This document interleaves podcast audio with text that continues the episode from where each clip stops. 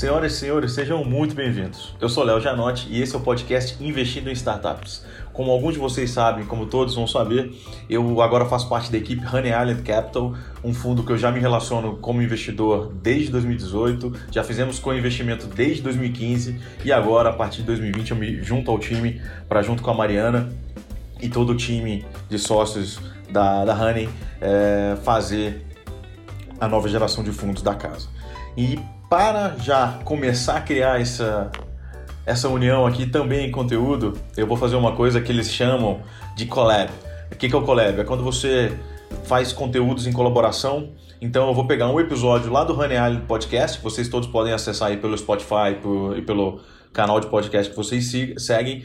É, acessar os podcasts da Honey Island e tem um episódio que foi muito legal. Eu tive a honra de ser um dos hosts para poder para falar sobre pessoas, o desafio de, de empreender tendo pessoas como uma das prioridades e principalmente olhando para o empreendedor, para o investidor, para a pessoa por trás do desafio empresarial é, em primeiro plano. Então, esse episódio ficou muito legal e eu quero compartilhar com vocês aqui. Então, eu vou trazer esse episódio na íntegra, mas vocês quiserem ficar atentos aos conteúdos que a gente vai lançar lá pela Honey Island Podcast. Se inscrevam lá também, fiquem atentos a tudo que está acontecendo nas redes sociais também da casa, e aí a gente fica alinhado e não deixa nenhum conteúdo se perder aí nessa podesfera, né, como dizem.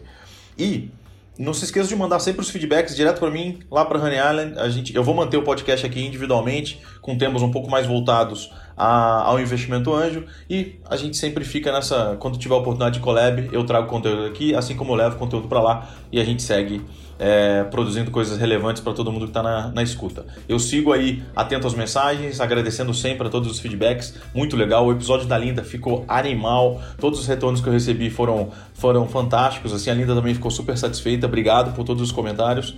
E a gente segue aqui, investido em startups, construindo a próxima geração de unicórnios e contando com a colaboração de vocês, tá?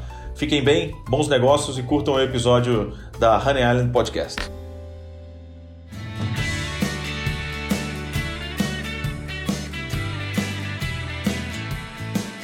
Olá, sejam todos bem-vindos à nova temporada do Honey Island Podcast. Eu sou Léo Janotti, sou um dos managing partners aqui da Honey Island e para abrir essa temporada a gente escolheu um tema que foi super pedido na rede e discutido internamente aqui, que é saúde mental e inteligência emocional aplicada à realidade dos negócios. E para trabalhar um tema tão, tão bacana e tão desafiador, a gente chamou dois convidados de peso. A primeira convidada é a Juliana Blay, ela é psicóloga, autora do livro Comportamento Seguro e facilitadora de jornadas. E ela tem uma descrição super legal sobre o que ela faz logo no começo ali do papo. E o segundo convidado é o Antônio Dias, um dos nossos investidores, que já atuou como executivo em grandes multinacionais pelo mundo todo e hoje desenvolve um trabalho muito bacana de coach com empreendedores de alta performance. O papo foi muito legal, ele, a gente derivou para várias facetas do que ele pode ser para o nosso dia a dia. Acho que vai ser super legal para o dia a dia de vocês. Espero que vocês curtam, assim como eu gostei de conduzir a conversa. Não esqueçam de se manter sempre conectado nas nossas redes sociais, assim como a gente vai deixar as redes sociais dos convidados aqui na descrição do episódio para vocês seguirem alinhados ao que eles estão trabalhando nas redes sociais.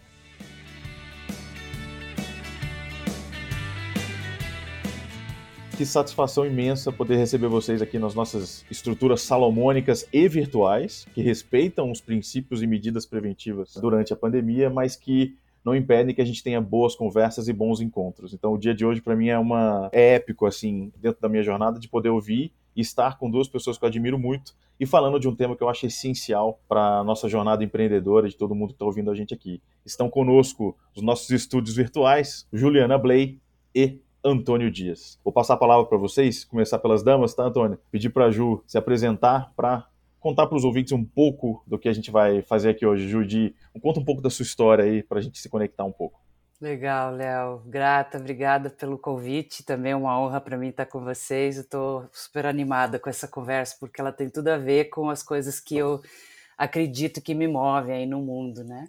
Eu tenho brincado aí nessas novas formas da gente se apresentar que eu sou cuidadora de gente e barqueira de travessias. Né? Essas duas coisas resumem muito bem o que eu venho fazendo nos últimos 20 anos aí da minha carreira, que é, é ajudar as empresas, é, os líderes, as pessoas que estão dentro dos ambientes de trabalho a cuidarem de si, cuidarem do outro e cuidarem da vida dentro dos negócios e também pensar em como que a gente se mantém vivo e equilibrado em processos de crise e mudança.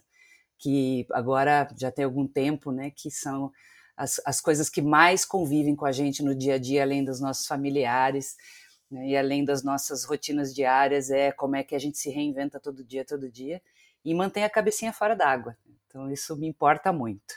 Eu sou psicóloga, tenho trabalhado com esses processos com pessoas físicas e jurídicas, e é isso que eu quero compartilhar um pouquinho e trocar ideia nessa conversa de hoje. Obrigada, Léo. Pô, muito bacana, Juliana. Bom dia a todos. Léo, tô super feliz também de estar com vocês. Agradeço o convite. Tenho certeza que a conversa vai ser muito bacana. Muito parecido com a Juliana, né? Eu acho que a gente está num momento de transformação, né? E essa transformação que nós observamos na nossa sociedade, no nosso meio, ao nosso redor, ela se inicia com uma transformação, com entendimento pessoal então, acho que é absolutamente relevante né, nessa conversa trazer esse aspecto né, de como nós, empreendedores, participantes do ecossistema, desse ecossistema, né, que queremos que as coisas sejam positivas, que cresçam, se desenvolvam, desenvolvam, prosperem, como que a gente pode fazer isso a partir do nosso entendimento pessoal e a partir das nossas relações. Eu sou engenheiro, né, um pouco diferente de formação, tenho uma experiência interessante corporativa lá no passado e nos últimos anos me dedico a fazer investimentos no ecossistema de inovação e também de dar suporte aí para fundadores e investidores eh, nesse caminho de, de dessa busca desse desenvolvimento tanto pessoal quanto empresarial.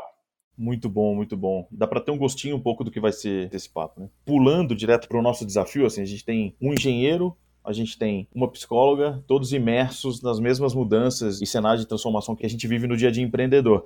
E aí a primeira pergunta que eu já quero jogar para vocês é: como é que a gente se prepara psicologicamente para empreender? Se é que é possível se preparar de algum jeito. Eu acho que a preparação psicológica para empreender, de algum modo, ela é parecida com outras preparações, né? Eu gostaria de trazer um, uma pequena comparação, algo, uma pequena metáfora para a gente pensar a respeito disso, né? Imaginando que ao invés de sermos empreendedores, somos dançarinos, né? Em que a gente precisa, quando participa de um espetáculo, tá pensando em nós mesmos, né? Ou seja, na nossa posição dentro daquele grupo. Nós estamos pensando também no grupo e estamos pensando também na peça, ou no que está acontecendo, né? Considerando que numa dança existe algo que é dinâmico, que se move, né? E algo que é harmônico. Então eu gosto, voltando para o empreendedorismo, eu gosto de pensar nessa dança com três elementos. Os três elementos são o negócio, obviamente, né, os outros, né, o meu time, os meus sócios, os cofundadores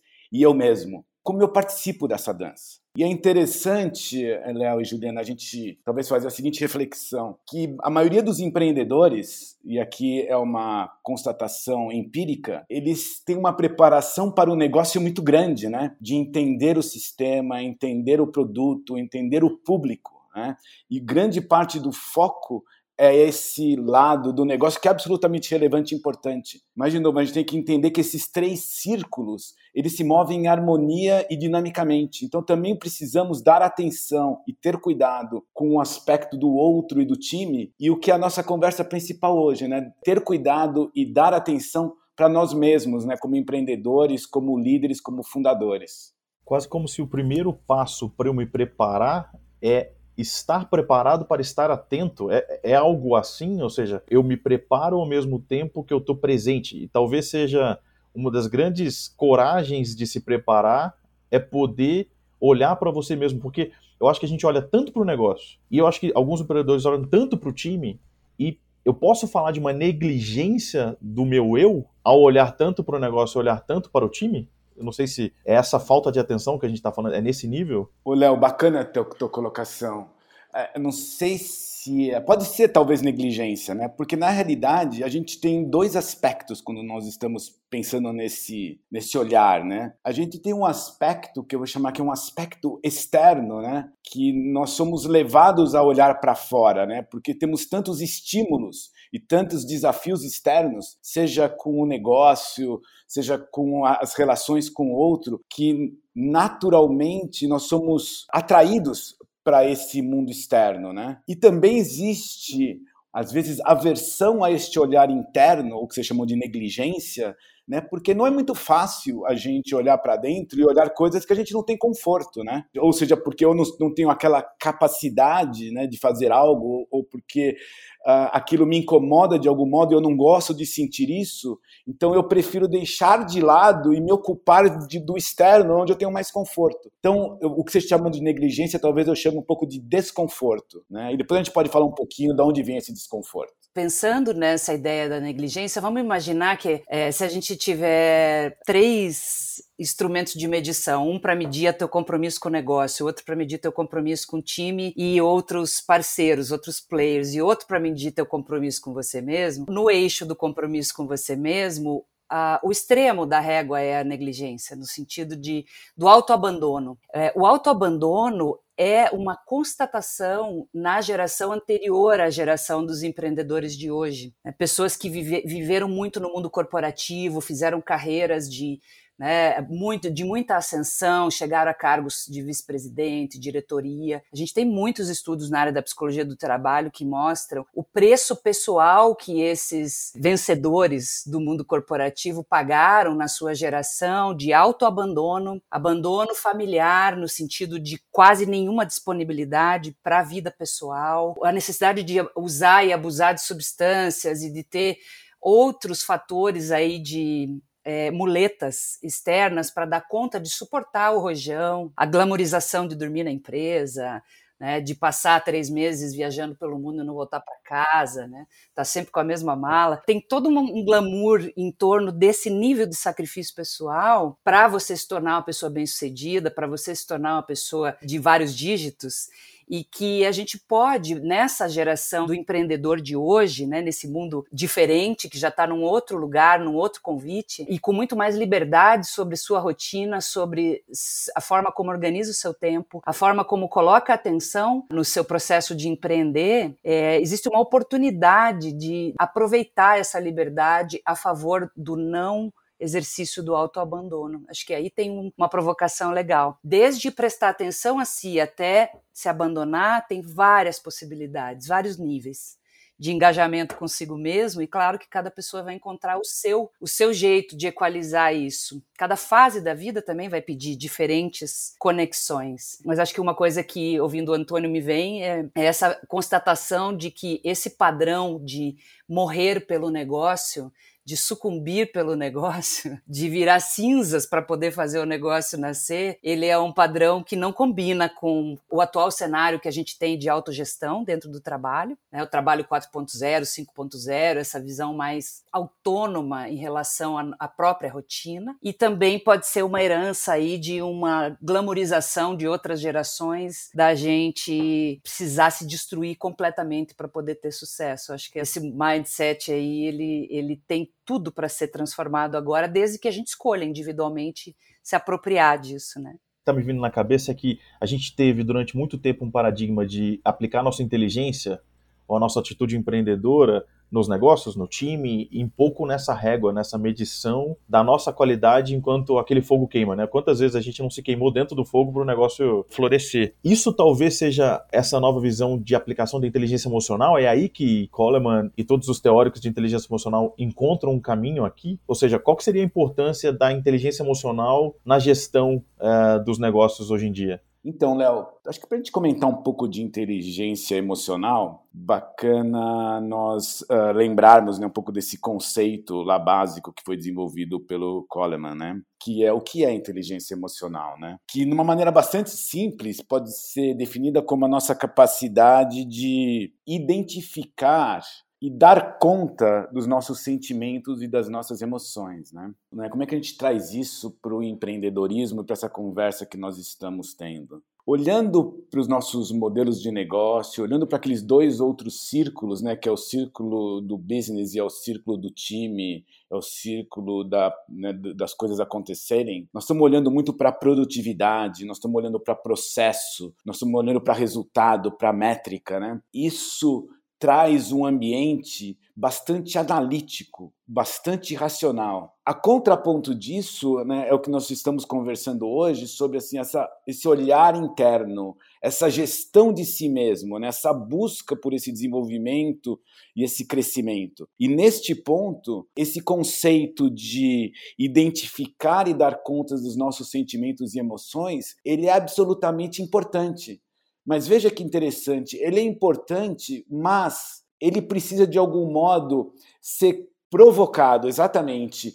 Porque, porque os estímulos, eles vêm da parte racional, da parte analítica, da parte processual. E nós precisamos, no nosso trabalho interno, estar tá mais conectado com essas emoções e sentimentos, no sentido de entender o que acontece dentro de nós e gerenciar essas emoções, esses sentimentos de um modo saudável, entendendo que esse gerenciamento não é uma não é deixar de olhar para isso, não é omitir isso, mas é sentir, perceber e lidar com isso, né?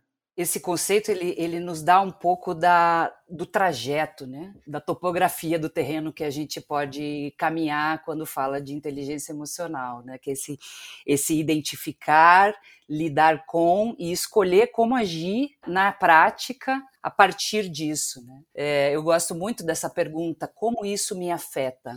Ela é uma pergunta de abertura da prática da inteligência emocional. Né? Então, como o Antônio estava falando, né, no cotidiano dos negócios, quando a gente está lidando com um gráfico de produtividade, como que a alteração nesse gráfico me afeta? Você fica com raiva, você fica com medo, te dá um frio na barriga, você tem um impulso de tomar uma providência e ir na direção de uma outra decisão. Qual é o intervalo entre o estímulo que vem de fora, o que você sente, como você reage e o que você faz? Isso é fundamental para um processo de tomada de decisão e a, e a, prática do empreendedor é tomada de decisão o tempo inteiro, né? É, o Kahneman, no Rápido e Devagar, ele traz algumas iluminações bem interessantes também sobre esse processo, né? Ele nos mostra que as decisões são tomadas a partir das reações emocionais e instintivas muito mais rápido do que a partir da análise intelectual, racional, cognitiva. Ou seja, a qualidade das escolhas que eu faço a qualidade das posições que eu assumo, ela tem muito mais a ver com a, a, minha reação instintiva e com a minha reação emocional do que com as análises intelectuais, os gráficos de Excel que eu produzo, as tendências. A gente olha isso né, muito facilmente quando acompanha mercado e tudo mais. A gente vê que muitas vezes o mercado reage muito mais emocionalmente a alguns fatos do que logicamente ou racionalmente. Então, essa prática que o Antônio, que o Antônio resgata aí da essência da inteligência emocional, que é como isso me afeta? Que sentimentos eu tenho, que emoções eu sinto quando isso aqui acontece? Quando o meu, o meu projeto, a, a estratégia que eu estou usando para o meu empreendimento, nesse momento ele cai, ele perde mercado, ele perde resultado.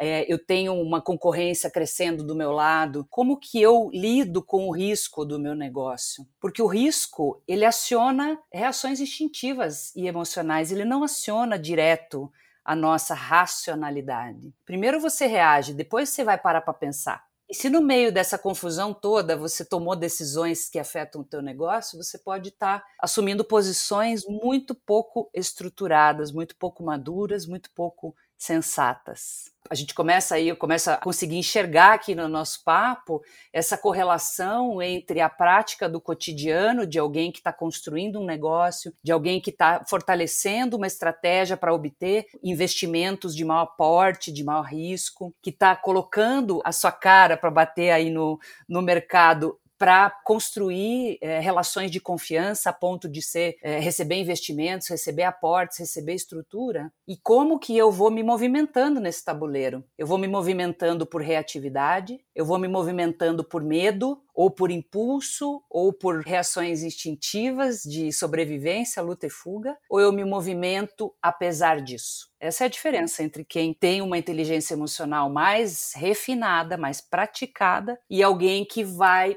primeiro faz, depois para para pensar no que fez e depois se arrepende e pede desculpa, que são os níveis mais baixos da régua, vamos dizer assim, né, de uma inteligência emocional mais infantil, mais imatura, menos praticada, né? Isso é como um músculo. Inteligência emocional é como um músculo. Se você pratica mais, esse como isso me afeta, que nome eu dou para isso que eu estou sentindo agora. As outras vezes que eu senti isso, o que, que eu fiz? Quais os riscos que eu corro agora? Quanto tempo eu preciso para deixar baixar essa poeira e assumir uma posição? E tem toda uma, uma discussão e, e, e, alguns temas importantes do estoicismo, por exemplo, que estão dentro do meio empresarial, né? É uma, uma filosofia que tem circulado muito entre os, entre os empreendedores no mercado financeiro. Acho que é o livro mais rodado na Faria Lima. É, são livros ligados a estoicismo e tem muito esse paradigma de o que o fato que acontece é algo que eu não posso controlar, mas a minha reação é algo que está totalmente sob meu controle, né? Teoricamente, né? Num mundo racional, onde a gente tem o polegar opositor né, e tem um, um, cérebro altamente desenvolvido,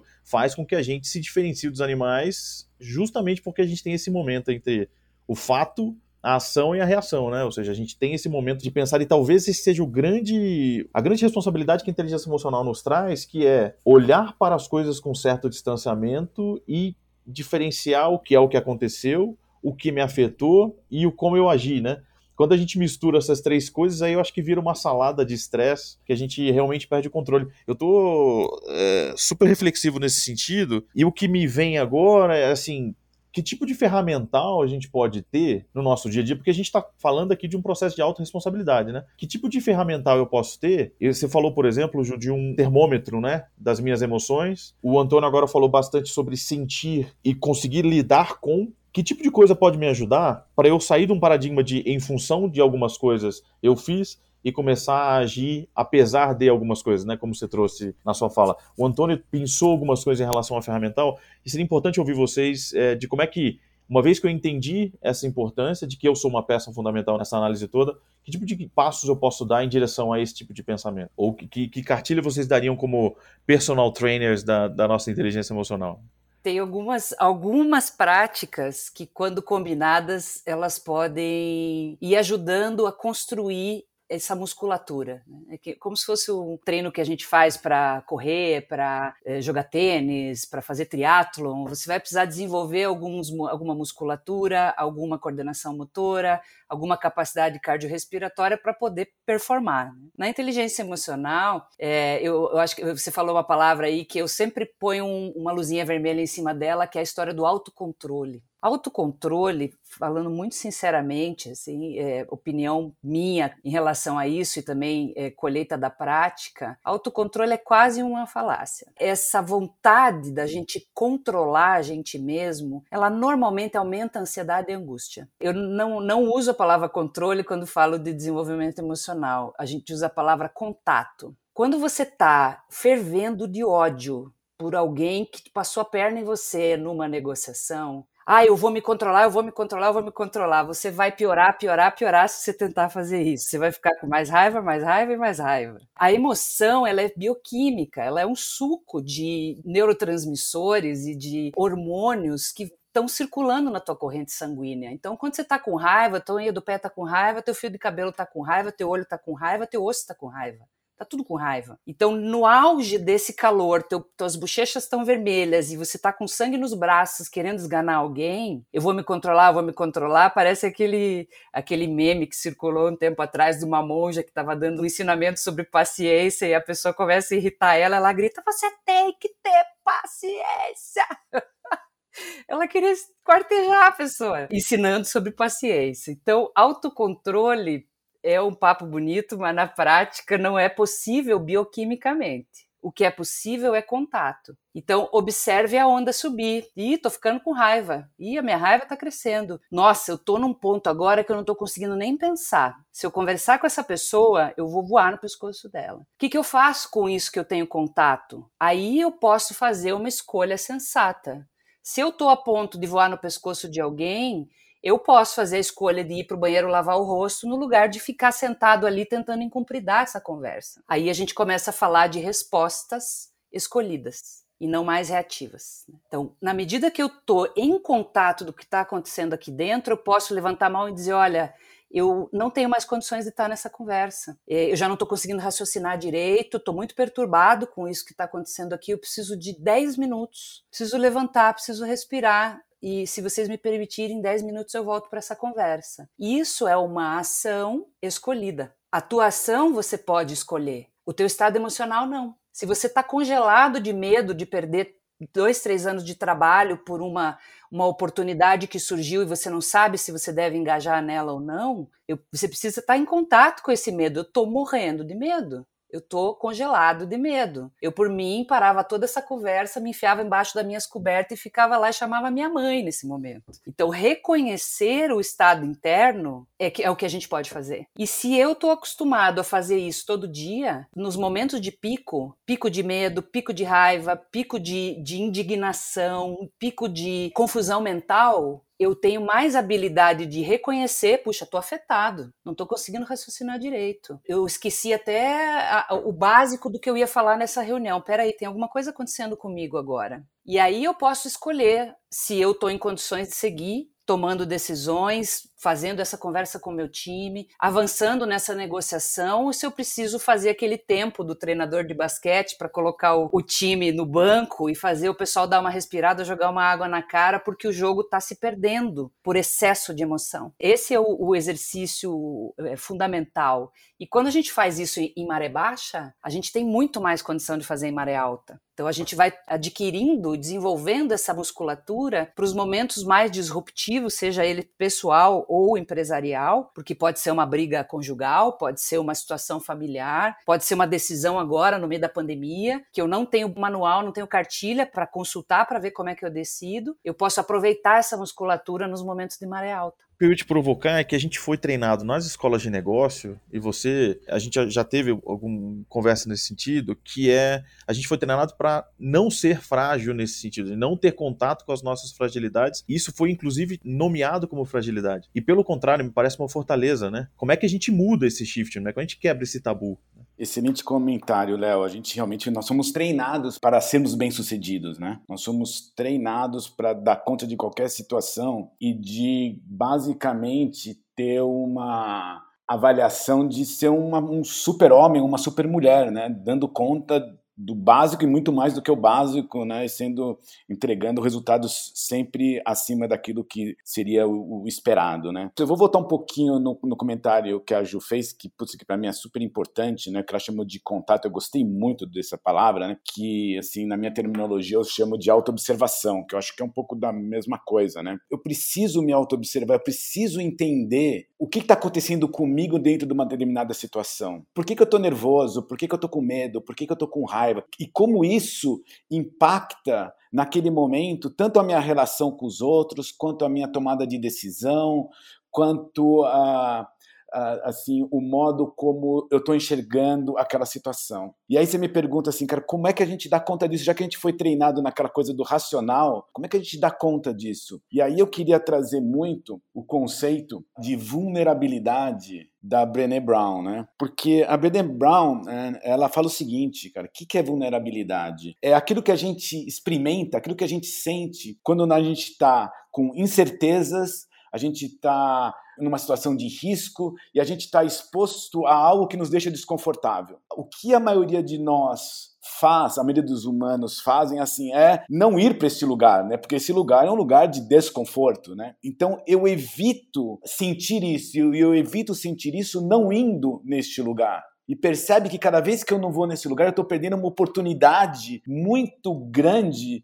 de me entender e de saber quais são os meus limites, né? E aí, Léo, um pouquinho da tua, do tua colocação, a gente confunde limite com incapacidade. E incapacidade tem a ver com fraqueza. E se eu sou fraco, eu tenho vergonha disso. Então eu não quero nem falar e muito menos sentir isso. Eu quero me distanciar o máximo possível disso. E o que a Ju fala é o seguinte, cara, você precisa criar musculatura para dar conta disso, não para sair correndo disso. E como é que a gente dá musculatura aí, assim, como é que a gente dá musculatura para nós conseguirmos entender que nós somos limitados sim, e tá tudo certo. E que bom que isso acontece, porque nós estamos dando chance a outros nos complementarem, né? E a gente volta ao papo do assim do desenvolvimento pessoal, né? Como uma autorresponsabilidade. Na hora que eu observo isso, na hora que eu entendo isso, eu tenho uma avenida de cinco faixas sem, sem nenhum trânsito para ir para frente.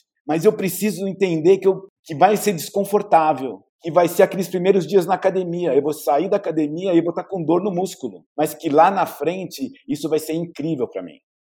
Sim, muito legal. Tem uma, uma prática que eu costumo propor para as pessoas que estão desenvolvendo essa habilidade de perceber as emoções. Você falou uma coisa, Antônio, que é, é bem esse o ponto. No lugar de você fugir do que você está sentindo, anestesiar isso com um donuts, um chopp ou um, uma horinha no Instagram, né? O que, que eu faço para desenvolver a minha inteligência emocional? Eu mergulho na emoção e não anestesio ela. E a Brené Brown fala, ela usa duas figuras que podem ajudar a gente a entender quando a gente se anestesia, que é o viking e a vítima. Né? Ela diz que são duas defesas extremas. Então, quando eu estou muito viking, provavelmente eu não estou sentindo o que eu estou sentindo. E quando eu estou muito vítima, provavelmente eu também não estou sentindo o que eu estou sentindo.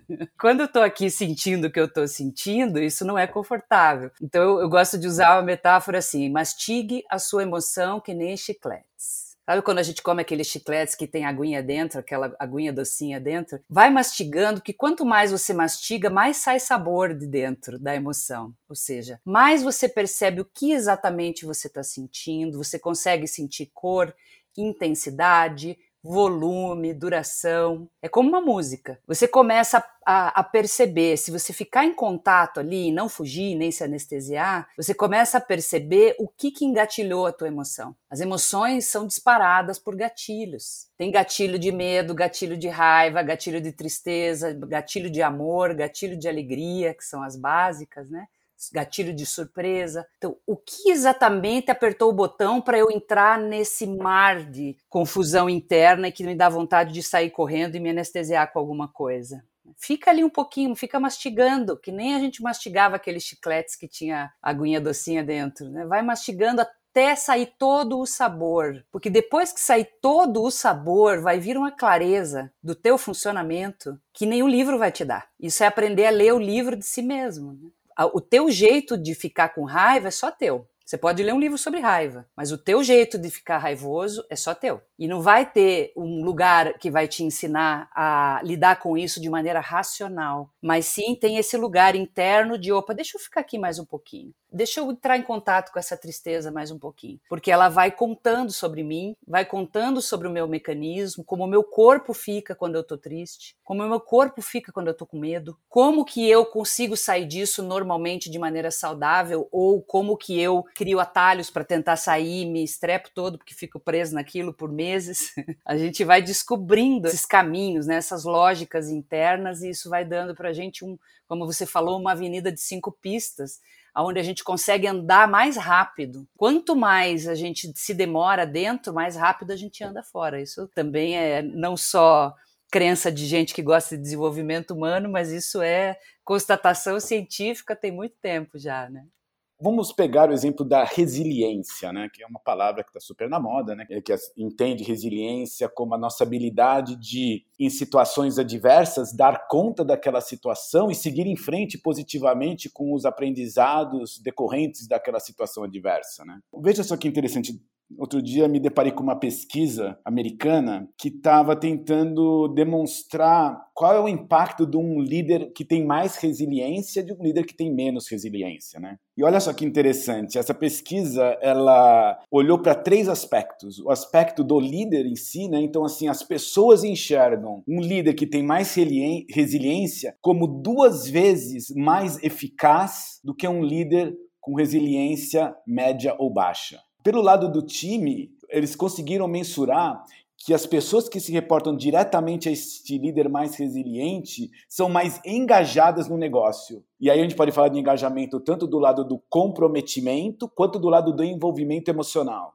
E por fim, quando a gente olha na organização, a pesquisa diz o seguinte, que este líder mais é, mais resiliente, ele é mais eficaz na retenção dos colaboradores chaves e talentos. Ou seja, as pessoas críticas para a operação daquele negócio têm a tendência de ficarem em organizações cujo líder é mais resiliente. Então perceba que essa conversa que por vezes parece quase teórica, na hora que a gente traz na prática, ela tem resultados e impactos imediatos no negócio, no nosso dia a dia do ponto de vista operacional e tático, essa é uma das maiores dores, né? A gente está falando muito de retenção, a gente está falando muito de cultura organizacional, a gente está falando bastante de transformar em visão de dono, por exemplo, né? Que é, eu acho que é o máximo do engajamento que você pode conseguir de uma equipe, né? De um time. E aí é uma, uma dúvida que eu fico quando eu não sei se a pesquisa tocou nisso, Antônio, mas eu acho que vocês devem estar lidando muito com isso, com os empreendedores, com os investidores, que é como é que eu, eu passo isso pro time, né? Como é que,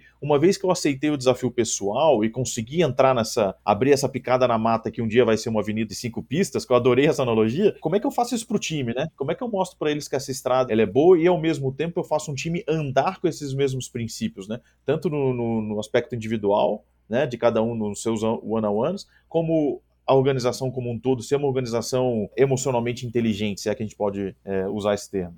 É, Para mim, as principais, os líderes mais engajadores que eu conheço, com quem eu já trabalhei, eles têm uma característica comum que é não fugirem de conversas difíceis. Tocar em conversas difíceis, olhando no olho, respirando, se emocionando, escutando profundamente e saindo dali, se não com resu resu resultados ou propostas de resolução, saindo dali com confiança e segurança emocional construídas. Os líderes menos maduros, desse ponto de vista que eu já conheci, com quem eu convivo, eles têm muita autoconfiança na maré baixa e na maré alta eles fecham a porta. Eles não conseguem lidar com situações muito delicadas. Eles não conseguem lidar com colaboradores e parceiros descompensados emocionalmente, situações descompensadoras, né, que muitas vezes envolvem erros, fracassos e problemas operacionais, e às vezes não, porque a gente tem pessoas dentro do time. Por exemplo, agora com pandemia, a gente está com pessoas, convivendo com pessoas que estão vivendo situações muito trágicas nas suas vidas familiares. Isso está impactando nos negócios. Como que esses caras acolhem essas pessoas descompensadas? Como que esses caras sentam para tomar decisões de gerenciamento de crise? Eu tenho feito muitos grupos com é, comitês de gerenciamento de crise de grandes empresas aí no ano passado todo, né? A coisa que eu mais fiz na pandemia foi dar apoio emocional para comitês de crise, com líderes de vários níveis, com profissionais experientes de gestão de risco e tudo mais. Assim, é muito visível a, a fragilidade deles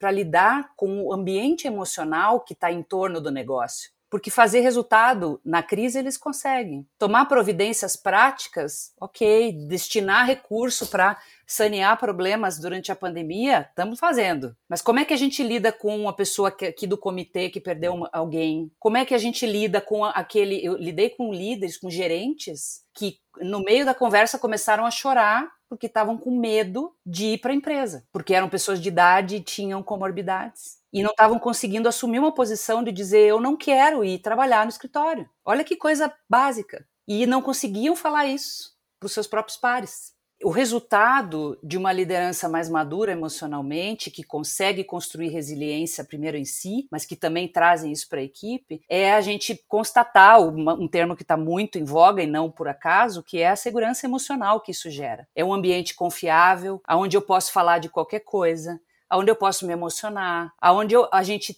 é, confia uns nos outros para descascar abacaxis pesados. Os líderes que, que têm isso menos desenvolvido, com os quais eu venho convivendo, eles acabam fechando a porta, não indo nas conversas difíceis, chamando consultoria para vir fazer a conversa difícil no lugar dele, se esquivando porque não sustentam estar ali na hora que, o chão está tremendo. Então, é, para mim, tem, nesse cenário de hoje, esses são exemplos práticos do que a gente lucra com essa prática de se desenvolver emocionalmente. Né? eu tô achando o mais mágico de tudo isso é qual o volume de musculatura que eu preciso entrar em contato, o que eu preciso desenvolver vai derivar daquele meu termômetro dinâmico que o Antônio falou no começo e que a Ju também comentou de medir a temperatura num ambiente dinâmico, né? Como é que eu vou fazer essa minha autorregulação? E não é uma regulação no sentido de controle, que eu acho que a Ju trouxe também. Eu tô achando que boa parte do que vocês estão trazendo não é um peso, como em alguns momentos de saúde mental ou de saúde integral, a gente tem colocado um peso nas pessoas de que você deve ser assim, você deve ser assim. O olhar que vocês estão trazendo é muito mais um olhar de oportunidade e quase que como o melhor investimento a ser feito para o seu desenvolvimento pessoal ou para sua caixa de ferramenta emocional, né? Que isso vai trazer resultado de um lado, você vai ter uma vida uh, um pouco mais equilibrada do outro e ao mesmo tempo você vai ser uma peça fundamental em todos os campos onde você quiser atuar, desde no time de futebol dos seus filhos até uma função social que você vai exercer ou no dia a dia dos negócios. Tá super interessante e com isso eu queria trazer um, um conceito que vocês comentaram em alguns momentos, até nas conversas prévias que a gente teve sobre o podcast, que foi a saúde integral. Assim. Como é que a gente pode começar a ter contato no nosso dia a dia de empreendedor, de investidor, de executivo, de com a nossa saúde integral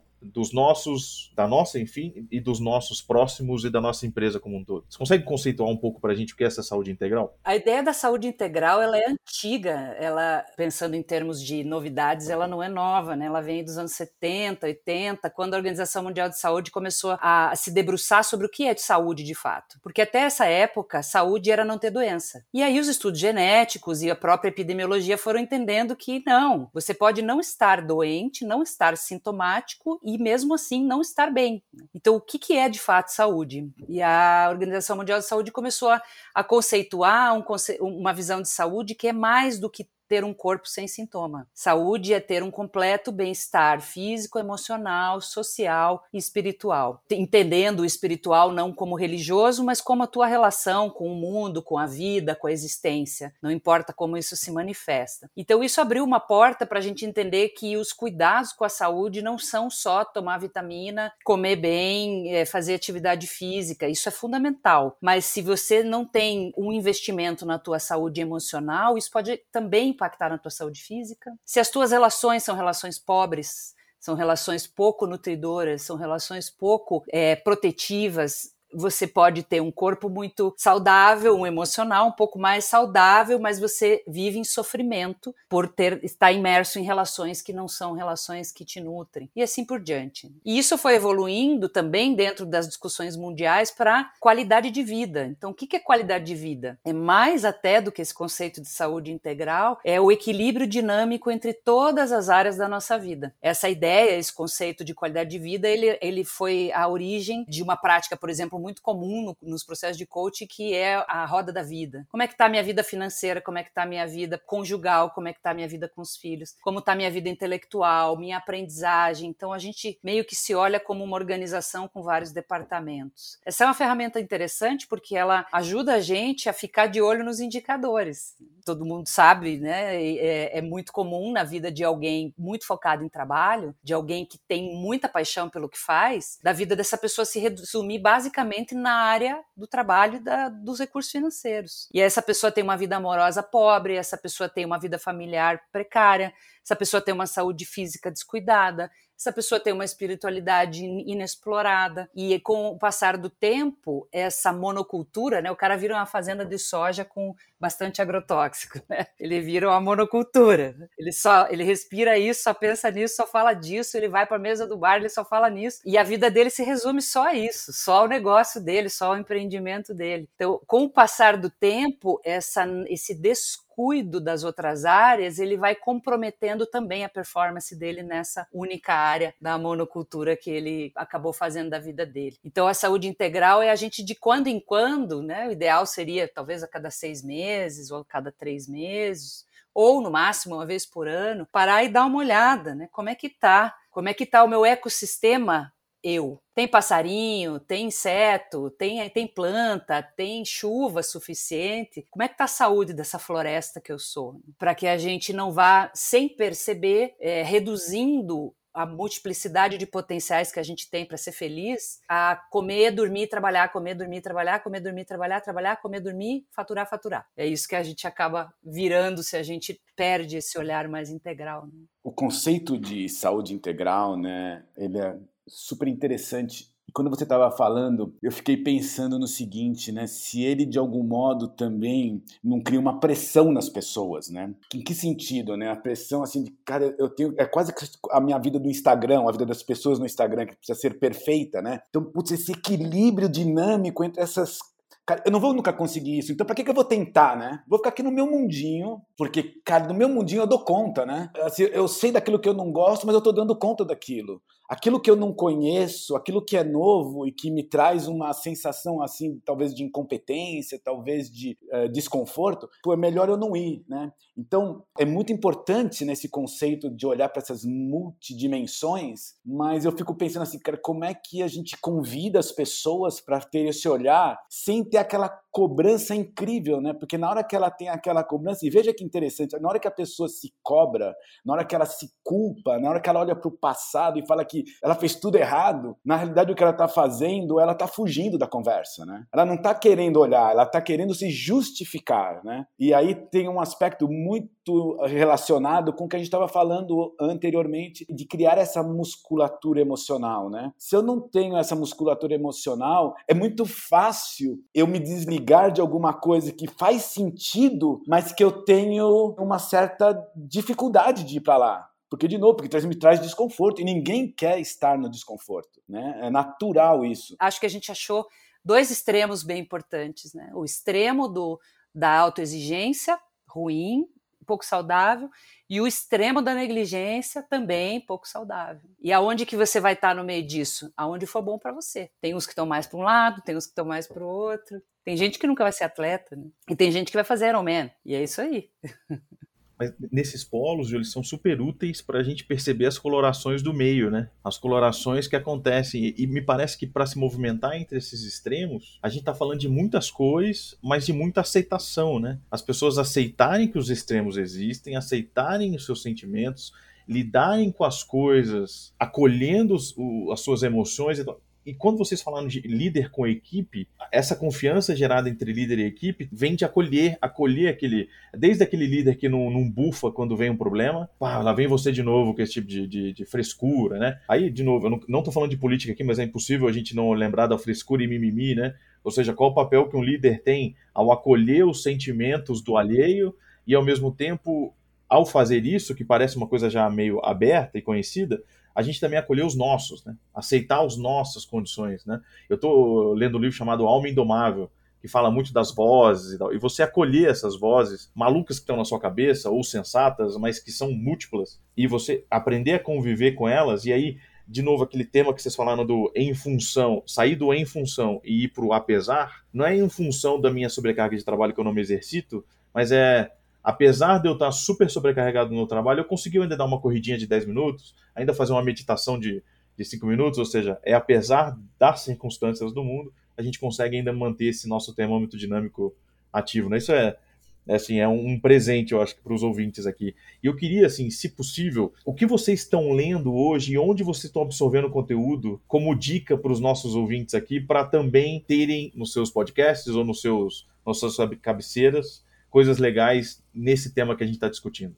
Começando com podcasts, né, que hoje, sem dúvida, é um, um meio super disseminado para nos conectarmos com coisas que, né, que a gente de aprendizado, né? Eu pessoalmente tenho quatro podcasts na minha biblioteca, né? O primeiro deles é um podcast da Infomoney chamada Do Zero ao Topo, que é um podcast sobre empreendedores e empresários. Inclusive, o penúltimo episódio foi sobre a Enjoei, que fez um IPO há pouco tempo, né, como a gente sabe. Um pouquinho mais antigo, mas não tão antigo, acho que do ano passado foi com a Merius, né, que você sabe, plataforma de cashback, né, com os fundadores e tal.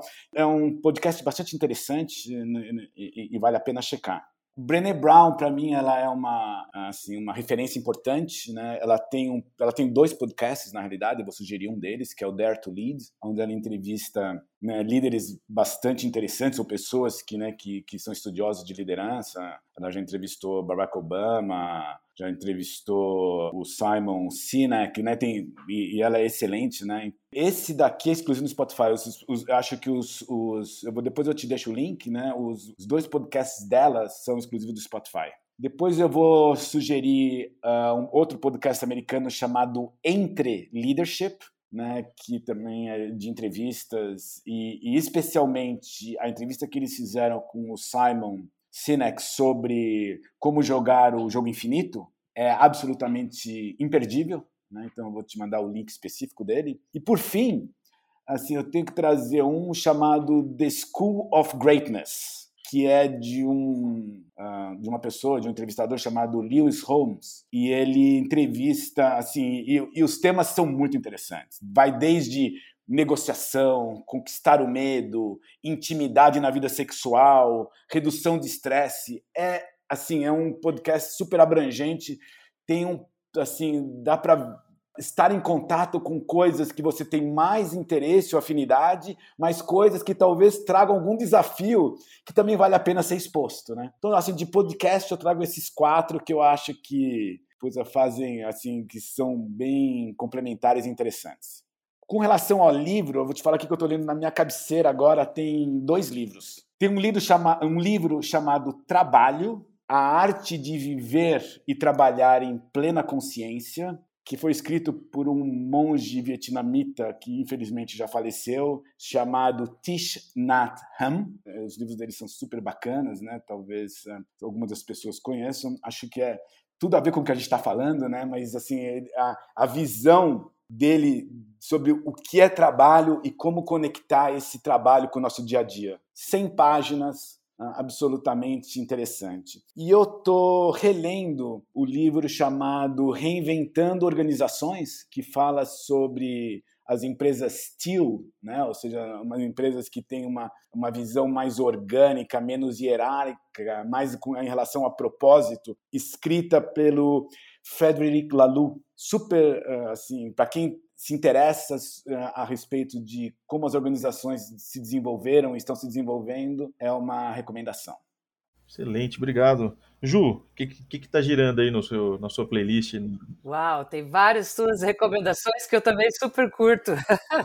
Engraçado que eu separei também o da Brené Brown, mas separei o Unlocking Us, que é o outro podcast dela, né, que ela fala sobre vulnerabilidade, sobre autoacolhimento, sobre vida plena, que eu acho incrível. Eu gosto muito e acho e aí vou puxar um pouco a brasa não para fazer uma fala sexista, mas para a gente incluir uma realidade bem importante que é a realidade do feminino dentro do mundo dos negócios, né, que é o Mamilos. Eu adoro esse podcast. Eles trabalham várias questões do universo feminino e eu estou muito tocada pelos retrocessos que a gente tem visto no mundo do trabalho das condições femininas por causa da pandemia, né? Então, as sobrecargas com as crianças fora da escola, com as questões domésticas e tudo mais, e o quanto de talentos e potenciais incríveis dentro do mundo dos empreendimentos e dos negócios estão sendo sugados por essa, essa não divisão histórica aí de tarefas e responsabilidades dentro das, dos lares, né, e dentro dos espaços familiares. Então, eu acho que isso é uma coisa que, é, com certeza, a gente está vendo e vai ver muitas marcas dessa fratura aí da,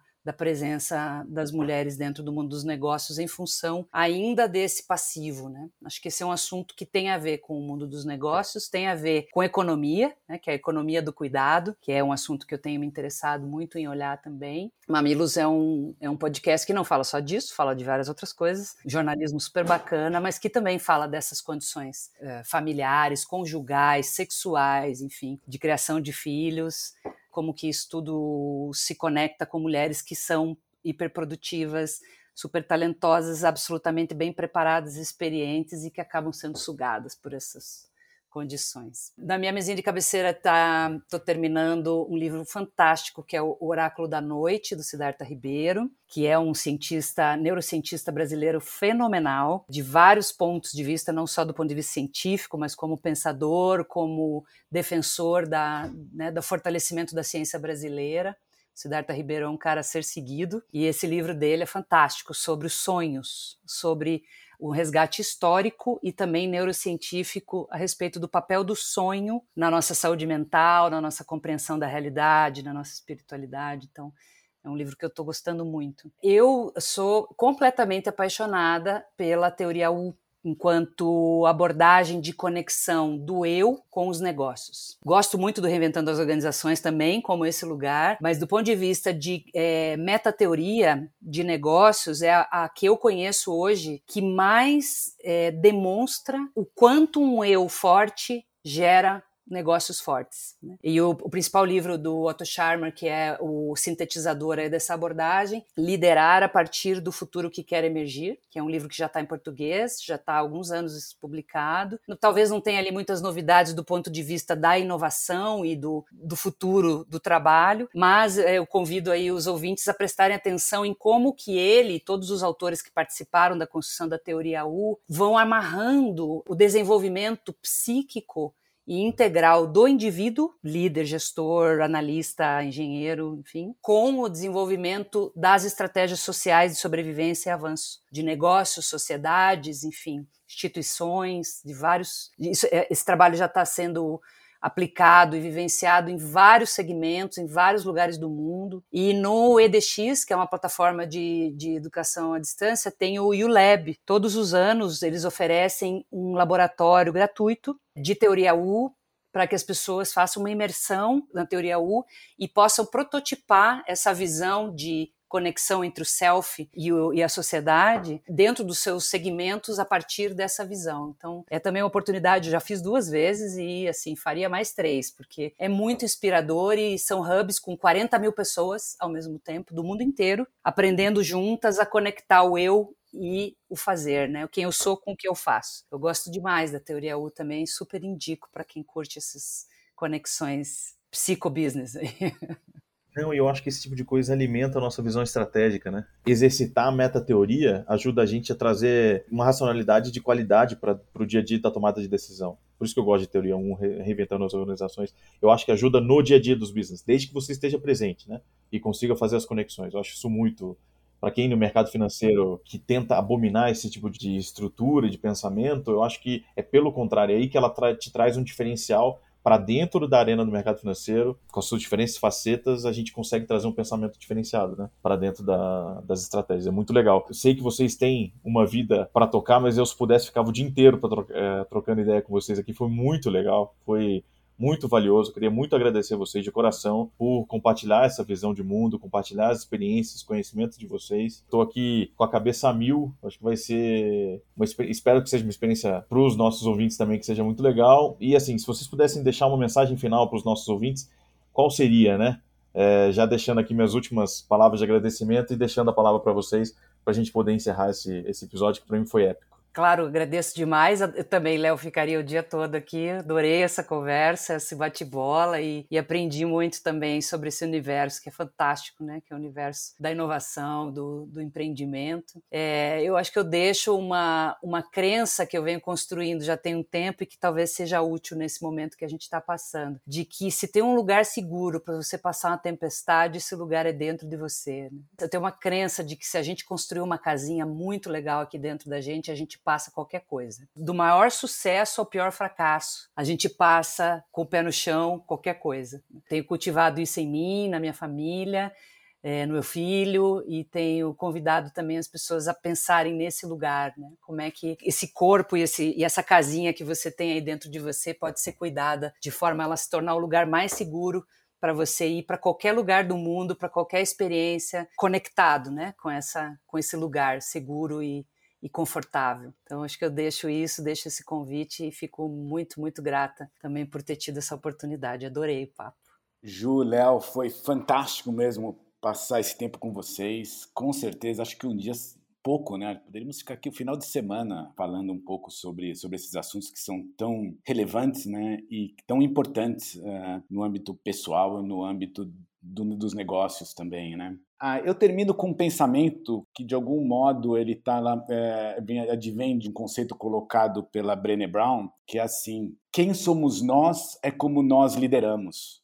E aí eu não estou falando simplesmente da liderança dentro do nosso negócio, né? do, do negócio do empreendedor. Eu estou falando da nossa liderança como liderança, como a gente lidera a nossa vida, né? como a gente lidera dentro do nosso, do nosso âmbito familiar, do nosso âmbito social, logicamente do âmbito dos negócios, do nosso âmbito interno. Né? Quanto mais nós nos compreendermos, quanto mais, mais nós entendermos o que está dentro de nós, quanto mais a gente tiver a coragem de fortalecer essa musculatura, melhor vai ser essa liderança, né? Então fica aqui a, esse, esse lembrete, né? De, cara, se quer fazer alguma coisa relevante, comece por você.